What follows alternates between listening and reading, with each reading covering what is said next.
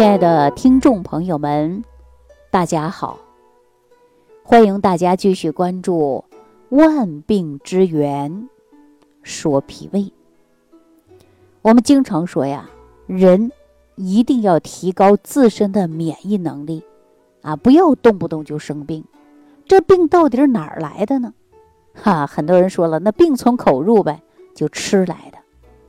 说到这儿啊，似乎还是有一定的道理的。如果说吃的不对，确实可以伤及脾胃，也会让你生病的。但是有的人呐，吃药吃的不对，也会让你出现各种各样的慢性疾病。反而呢，在生活当中，我们也会听到说是药三分毒。但是大家想啊，你要生病，你还真的得用药，你不用药不治疗怎么办呢？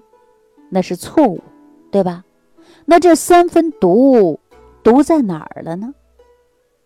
我跟大家说啊，毒啊，它毒在了肠道或者是肝肾上了。所以我们经常会看新闻都知道，我们吃饭呢一定要多注意，比如说细嚼慢咽呐，一定要吃一些健康食品呐。说到健康食品当中啊，我们有很多人喜欢吃腌制的菜，比如说腌酸菜、腌泡菜。对不对？那如果说这些腌制的菜呀，有很多人经过检查，啊，那么这里边呢，可能含有的就是亚硝酸盐。一旦亚硝酸盐超标，这一批呀食品直接会定为不合格，会给你查封啊，销毁了。那这个亚硝酸盐到底是怎么查才算是合不合格呢？那当然呐，我们说有一个标准值的这个限制，你不能超，超了就不行，因为它是诱导人体出现肿瘤的一大元凶。当然了，我并不是说吃泡菜、吃酸菜、隔夜菜就含有亚硝酸盐，然后一口不能碰，吃多了肯定会得肿瘤，并不是这样子的啊。那你看咱们中国人啊，特别是我们东北人。你看冬天的时候啊，过去一冬天没有什么青菜，家里都腌了几缸酸菜，啊，这一冬天呢就吃这个酸菜了，白菜、土豆、萝卜等等。那你看四川人呢，是不是也有的人吃了一辈子泡菜呀、酸菜呀，对吧？而且还有很多人特别喜欢吃这个味道，那你说能戒掉吗？那包括我们现在的东北人，冬天同样也会炖酸菜吃啊。说这个亚硝酸盐是有害的，但是长期吃大量的吃才有害，偶尔你吃上一点对身体呢不会有影响的。所以，我们中老年人吃什么呢，都要吃到的就是适度、适量，切记就是病从口入啊。所以说呢，什么病从口得的呢？大家都知道，说吃海鲜、喝啤酒，你还得的什么病啊？不用我多说啊，大家都知道，那就是痛风。是不是啊？所以说，我们空着肚子喝一些凉的牛奶啊，你肯定会从这个事情当中啊验证一个，那就是拉肚子，是吧？那咱们很多身边中老年人比较多啊，可能是有一些是一体多病的，每天都吃一到两种药。有的中年人或者老年人呢，经常跟我说。说李晴啊，我吃的药比你吃的饭都要多了。虽然是一种玩笑，但是说明他的病啊是很多的，而且呢，一个病没好，另外一个病又来了，不知道去医院去了多少次，不知道开了多少药，是吧？有的人呢说这个没有报销，没有医保，说看病都看不起了，说家里医生开的处方啊就开了一大沓子了。所以说呀，我告诉大家，这个药啊还真的不能随便乱吃。你一定要听医生的话啊，那叫遵医嘱，是吧？医生告诉你怎么吃，你就怎么吃。很多老人说呀，哎呀，自己血压高，自己去医院开点药回来就吃吧。但是呢，不记得医生告诉你什么时候吃，吃多少，多长时间要换药，自己也不知道，蒙着头就开始吃。所以说，很多的时候呢，这个药吃的太多了，而且呢，病啊是左一个右一个又来了。那我告诉大家。这就是因为啊，这些药物也会对胃肠产生刺激。那比如说你空腹吃药，有的时候呢就会有恶心，是吧？凡是药呢，它都有一个副作用。你认真读一下，有的时候这个药你都不敢吃了，是不是？所以说，告诉大家，这个病从口入，有时候你吃药吃的不对，或者吃的过多，它也容易出现各种各样的并发症。那我们大家都知道，说吃药吃多了，打个饱嗝都是药味儿，有没有这种感觉？所以我们一定要记住了啊，自己呢一定要对症的来使用药，不能自己瞎用乱用。这样呢，对自己健康实在是不负责了。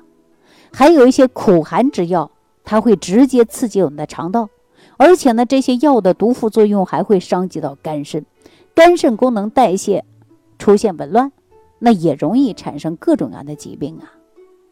所以说，用药越多，那么这个肠道的菌群呐，也容易出现严重失调，肠道呢会越来越难受，不时的反酸啊。或者呢，也有出现呐疼痛的现象，还有呢，幽门螺旋杆菌也容易大量的繁殖，引起了是胃溃疡、十二指肠溃疡。往往呢，你呀说高血压没治好，胃炎犯了，十二指肠又出现炎症又来了。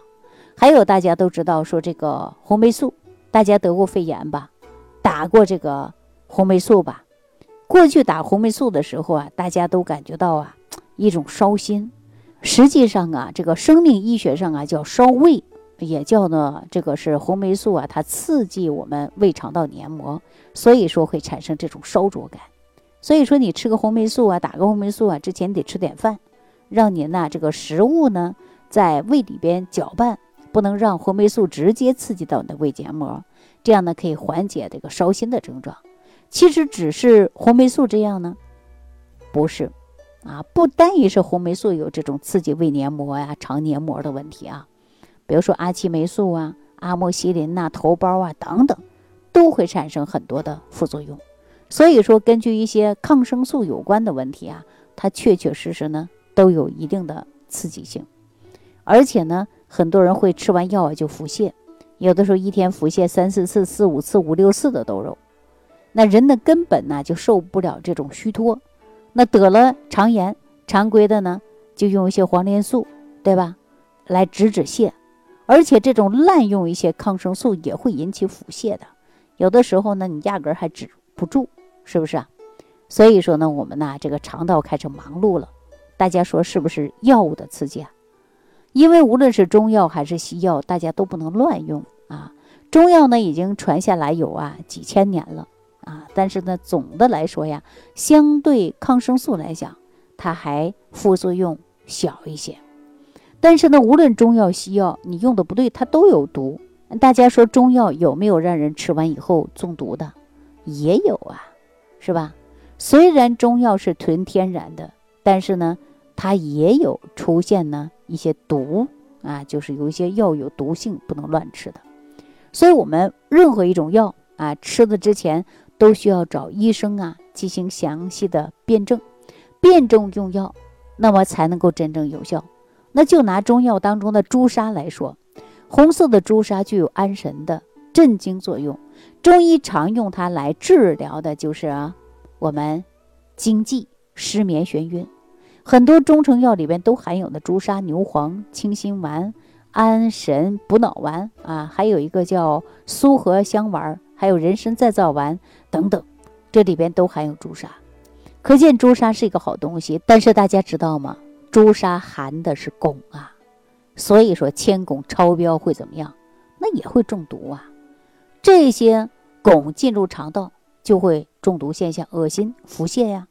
所以说大家啊，记住了，无论是中药、西药啊，都不能乱吃，因为这些药啊，它都会对你的胃黏膜产生更多的是刺激。所以我们常说，是药三分毒，毒在哪儿了？毒在肠道、肝脏和肾脏上了。那听到这儿，大家知道了吧？为什么一体多病的久治不愈的原因呢？就是因为用药太多了，这个病没好，那个病来了。有一些药物呢，确确实实刺激到我们的胃黏膜、肠黏膜，对吧？或者是药物呢，这个搅拌于胃肠道的菌群会受到影响，使肠道的菌群失调。有益菌大量的减少，有害菌大量的繁殖，使我们病菌不断的繁殖，不断的会对肠道呢产生不良的反应，所以说各种疾病就找上门来了。然后呢，大家说越吃药越多啊，归根到结底呢，肠道的菌群呢也容易出现失调，是因为用药物因素而导致的。所以，我们很多人一体多病啊，都不知道到底这个病是怎么来的。我建议大家，如果本身就一体多病，而且肠道功能又不好，经常腹胀、腹泻、打嗝、便秘等等，那我建议大家呢，可以用一些超级特养益生菌。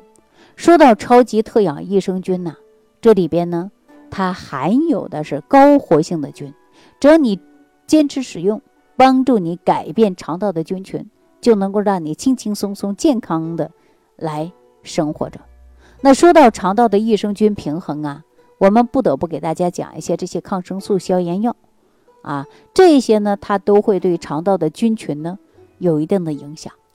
这些抗生素不管好的菌、坏的菌，通通给你杀死掉，没有选择性啊。然后呢，就出现了菌群失调。所以说，肠道健康啊，人就会健康。那你现在肠道菌群失调了，有益菌少了，那么病菌占上风了，这时候呢就会引起慢性的疾病啊，比如说毒素过多了，那我们很多人呢就会容易出现消化道的溃疡啊，啊，然后呢吃药过多刺激胃黏膜啊，这也容易出现呢胃炎呐，啊胃溃疡等等都会出现。那么这个时候呢，我们就要增强肠道当中的菌群。有益菌一定要提高，因为我们螺旋杆菌如果大量的繁殖，它也会损伤我们的胃肠黏膜呀，造成了胃溃疡或者是二指肠溃疡。那听到这儿，很多朋友就问了：那既然说这个是药三分毒，我不能不吃啊？对你吃的时候呢，如果身体好了，你注重的就是养。我们说治病跟养病都一样的，很多人呢只知道是治。哎呀，治好了，好了，伤疤忘了疼，没多长时间又发病了，然后呢，又大量的吃药，一种药不行，两种，两种药不行，三种，长期这样的吃药，使你的肠道，使你的身体，都不同程度的会受到损伤，啊，所以说药物在肠道的进行消化吸收，它也有一定的刺激性，很多人呢，可能这么一讲啊，他就清楚了。那如果有益菌减少了，肠道菌群呢已经出现了失调了，这个时候你再刺激它，它是不是彻底的被打破了这种平衡系统？那么菌群是什么呀？菌群就是我们消化食物的一些助推器，菌群失调了，那自然呢就不能发挥作用了。人吃的东西时间长了，那么对于消化吸收上呢就会比较减弱了。但是呢，如果不能及时的去解决这个问题，那我们的后期症状啊会越来越严重的。所以说我建议大家呀，用药治疗是对的，但是治好了一定要高度重视的就是养，你不能反复吃药啊，啊，你一定要记住，千万不能反复性的吃药，除非你身体当中的疾病没好，对吧？你用药来治疗，如果好了，你就高度重视起来，治好了以后呢，减少吃药，啊。我们说治跟养同样重要的，那么我们在生活当中呢，在肠道菌群平衡这一块，要好好的提高肠道当中的有益菌，啊，有益菌多了，那么肠道健康了，免疫能力强了，那么我们自然而然的呀就会减少生病的。所以说，维持好肠道的菌群屏障，从根本上避免我们菌群失调。使我们的身体呢就会越来越健康，那再加上用药的时候呢，千万要听医生的话。有的人不听医生的话啊，感觉说，哎呀，这个药没劲儿，我再吃两片儿吧。啊，本身告诉你吃两粒，你可能给他双倍吃，这都不是正确的选择。所以，我们得病啊，一定要记住了啊，要治养并重啊。还是那一句话，治病跟养病同样重要的。好了，那今天就给大家讲到这儿。希望大家呢高度重视脾胃疾病，而且要预防疾病。我们经常说呀，预防胜于治疗。好，感谢收听，下期节目当中再见。想要联系李老师的朋友，请点击屏幕下方的小黄条，即可联系李老师食疗营养团队，获得李老师的帮助。感谢您的收听。